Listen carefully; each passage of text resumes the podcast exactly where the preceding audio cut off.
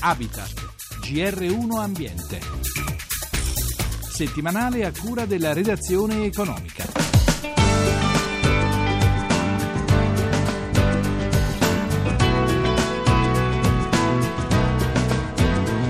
Sarà la green economy, l'economia legata all'ambiente, a farci uscire dalla crisi? Ne sono convinti gli organizzatori degli stati generali della green economy che presenteranno a Ecomondo, che si aprirà mercoledì 6 alla Fiera di Rimini, un pacchetto di 10 misure di stimolo per un Green New Deal.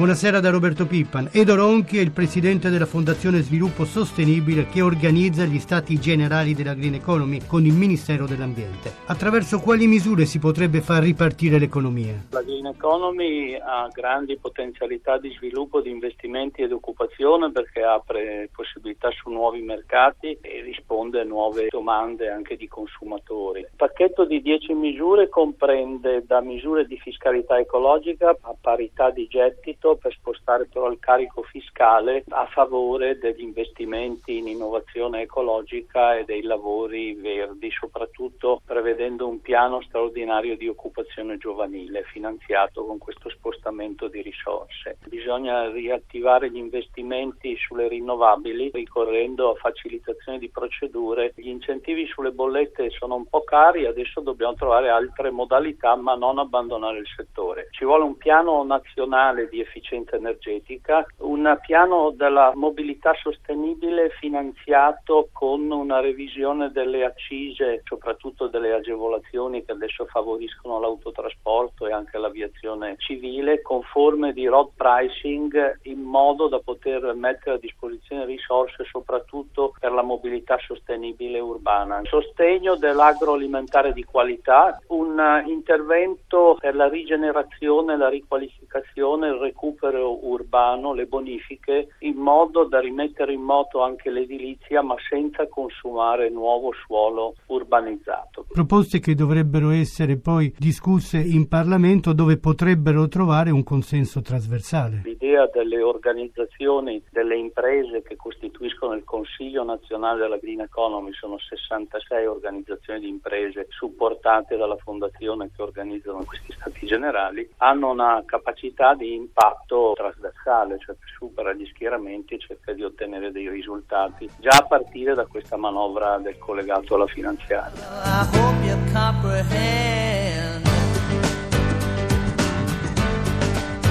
Una leva importante per la crescita è anche l'efficienza energetica. Secondo uno studio realizzato per l'Ene dal Politecnico di Milano, utilizzando nuovi sistemi e nuove tecnologie, si potrebbero risparmiare tra i 50 ed i 72 milioni di tonnellate di anidride carbonica entro il 2020, con un impatto economico pari al 2% del PIL ed un notevole aumento di occupati.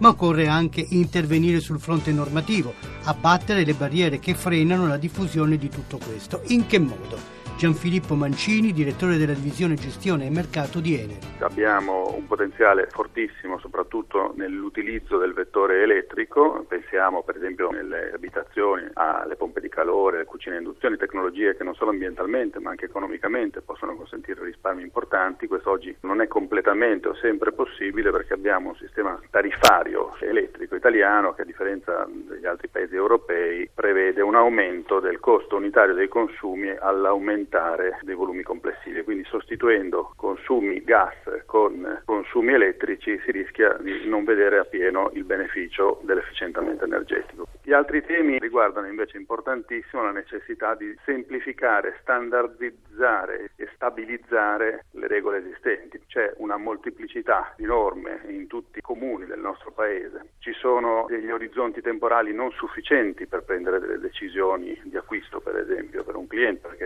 deducibilità c'è fino a fine anno e poi non è ancora certo in che forma, in che modi e se ci sarà per gli anni successivi. Ecco, questi sono alcuni esempi concreti. E quale parte intende esercitare anche l'Enel ai fini di migliorare l'efficienza energetica? Favorire soluzioni di efficientamento energetico mettendo a disposizione tecnologie spesso italiane, mettendo insieme le competenze di reti di installatori, strumenti di finanziamento che oggi la disponibilità dei fondi per poter fare l'investimento è un altro dei vincoli che frenano questo sviluppo dell'efficienza energetica. Ecco, fare tutto questo garantendo certezza, stabilità, trasparenza, affidabilità al cliente finale. The gap that grows between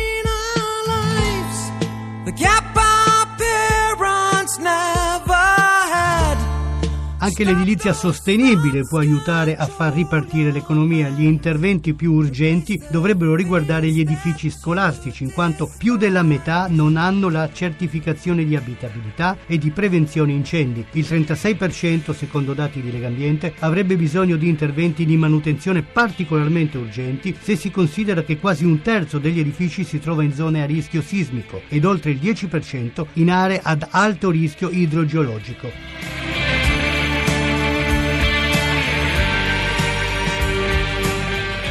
Per questo motivo che il presidente dello SNALS Comsal, Marco Paolo Nigi, lancia un nuovo allarme sui rischi che corrono alunni e studenti ed un invito ad una migliore destinazione delle risorse. Prima di tutto la sicurezza, perché noi facciamo vivere una maggior parte della giornata studenti, alunni, in ambienti che non sono sicuri e quando succede qualcosa si grida allo scandalo, allora si pone fine, ma se succede una cosa ancora più pesante poi diventa terribile perché esponiamo i nostri figli a una non sicurezza. E allora invece di buttare soldi, anche pochi, e poi i 400 milioni che si sono voluti dire di investimento nella scuola, in realtà non sono 400 milioni per la scuola, ma sono per gli studenti presi da un fondo, dalla legge 440, che è diritto allo studio, e quindi quelli e poi per l'aumento del bollo in alcune cose. Per cui 400 milioni sono pochi, ma già potevano essere utili di più all'edilizia, alla sicurezza, agli avanti. Insomma, cominciare a mettere a norma. Certo a mettere a norma, perché si regala i libri di testo nella scuola elementare a tutte le famiglie, anche di quelli che non hanno bisogno. E magari pur nel diritto allo studio, nella scuola dell'obbligo, poi ci si dimentica della scuola media per la gratuità. Quindi c'è una doppia critica. Perché dare i libri di testo a tutti? Risparmiamo dei soldi lì e mettiamoli nella sicurezza.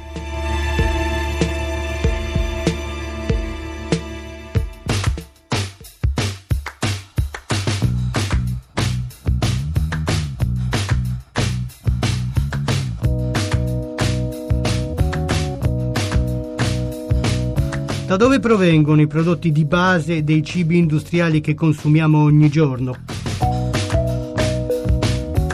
Coppa Italia ha deciso di rivelare l'origine di 1400 prodotti di largo consumo, dalla pasta al pane, allo yogurt, al latte. L'operazione Origini Trasparenti si propone in sostanza di allargare la tracciabilità già esistente per altri prodotti come le carni, il pesce, come ci spiega il presidente di Coppa Italia, Marco Pedrono. Cambia un po' lo schema, non solo da dove vengono i prodotti, l'ultima trasformazione, ma da dove vengono le principali materie prime che compongono i prodotti e questo ancora nessuno l'ha fatto. Quindi è un'operazione di trasparenza. Oltre oltre il 60% delle materie prime sono italiane, ma c'è una componente importante di materie prime estere, soprattutto laddove l'Italia è carente nelle capacità produttive del frumento, dell'olio o di altri componenti essenziali dei prodotti anche industriali e alimentari che sono posti sugli scaffali. Nessuno l'ha fatta ancora questa cosa, noi volevamo essere i primi per in qualche modo stimolare anche gli altri operatori del mercato a rendere sempre più trasparente la filiera. A proposito della trasparenza, della tracciabilità, esiste già per altri prodotti, ad esempio le carni, il pesce. Sono stati però segnalati anche casi di utilizzo di prodotti che magari non fanno male alla salute, ma che fanno sembrare più fresco il pesce che acquistiamo e che sbiancano le carni. Ecco, voi da questo punto di vista avete preso delle iniziative per evitare che accadano cose di questo genere? Sì, noi da sempre ci battiamo per, contro tutte le frodi, quelle che fanno ovviamente male alla salute o quelle che semplicemente ingannano il consumatore consumatore inducendolo ad acquistare prodotti che sono diversi da quelli che il consumatore pensa di acquistare. Tra l'altro siamo stati i primi sulle carni ad avviare filiere controllate, lo facciamo sui pesci a marchio COP, lo facciamo su gran parte dell'ortofrutta. Su questi prodotti già l'origine è indicata in etichetta, mentre su tutti i prodotti alimentari trasformati, composti da più materie prime, invece questo non è ancora necessario e obbligatorio, tant'è vero che noi non daremo l'indicazione in etichetta sulla provenienza, ma lo daremo attraverso il web in cui ogni consumatore consumatore con la descrizione del prodotto, col codice del prodotto può andare a verificare da dove vengono le componenti, le materie prime e anche quali sono le principali attività di controllo della filiera agroalimentare. Oh, the weather outside is frightful, but the fire is so delightful. L'inverno è ancora lontano, ma si comincia a pensare allo sci, la novità della stagione 2013-2014 in vetrina a Ski Pass, che si conclude domenica a Modena Fieri. Let it snow, let it snow, let it snow. In linea l'organizzatore della rassegna Luigi Belluzzi. Malgrado la crisi c'è un'inversione di tendenza nel turismo invernale. Si prevedono due settimane dal 21 dicembre al 5 gennaio di tutto esaurito, soprattutto da parte degli stranieri. Le nuove tendenze lo scorso anno erano meno uso degli impianti, più ciaspole maggior contatto con la natura. Si sta confermando tutto questo? È chiaro che tutti quelli che si sono fermati allo sci da discesa, allo sci di fondo e allo snowboard soffrono forse un pochino di più. Oggi tutto quello che è slow, per cui ciaspole, nordic walking, il viaggiare in neve fresca, lavorare con le tavole, il muoversi con i cani, perché no, passeggiare semplicemente in mezzo alla natura attraverso percorsi organizzati, questi che danno anche questo tipo di cose sono località vincenti. Gli ospiti effettivamente stranieri raggiungeranno oltre il 50%, per cui una quota importante che fa vedere come le nostre Alpi e i nostri Appennini sono appetibili da questo punto di vista da una richiesta estera estera. Questo lascia ben sperare però in prospettiva anche che tornino in maggior numero gli italiani. Oggi lo sci è uno sport per ricchi, a persona una settimana bianca costa intorno ai 900 euro. Però forse è possibile usufruire della montagna anche nel periodo invernale spendendo un pochino di meno ma cercando di essere maggiormente in contatto con la natura. Tutto il mondo legato al freeride, lo sci d'alpinismo, tutte le discipline free vincono anche per questo, compreso il Nordic Walking, per cui viaggiare con le racchette, perché si fa anche a meno delle strutture organizzate e si riesce a vivere più liberamente senza l'obbligo delle seggiovie o delle funivie o di cose che tra virgolette sono costose.